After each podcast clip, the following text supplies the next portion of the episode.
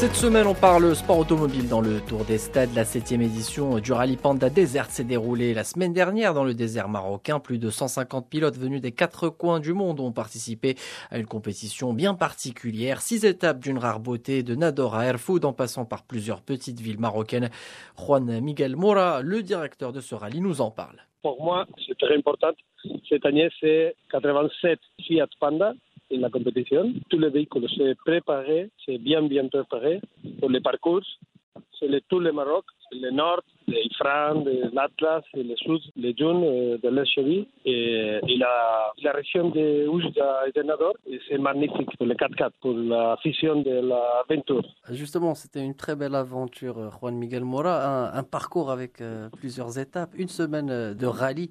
Euh, Est-ce que vous pouvez nous parler du parcours euh, de ce rallye Panda? C'est commencé à Nador, et Nador jusqu'à Ifran. Et Ifran, il va faire les premières tâches à la nuit. C'est une tâche spéciale pour la nuit. Et Ifran à Midelt, et Midelt à Arfoud, Arfoud à Merzouga. Et Merzouga, il y a une étape spéciale à côté de la dune de, de l'Erchevi et de l'Erznagi. C'est beaucoup de sable, c'est une étape magnifique. Les petits voitiers sur les dunes, c'est incroyable. De Merzouga à Tendrara, il y a la dernière étape, c'est l'étape marathon.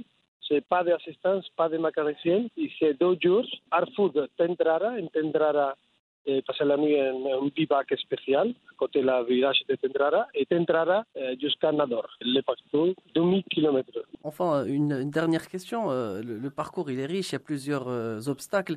Il y a des, euh, des, coureurs qui visent la victoire, d'autres qui viennent juste pour le plaisir. Quel est euh, l'objectif justement de, de, ce rallye de la Panda Desert? Il y a deux modalités, deux formes de, la participation dans le ride. Il y a le concurrent qui va faire la compétition, toujours c'est pour, pour piste euh, la compétition.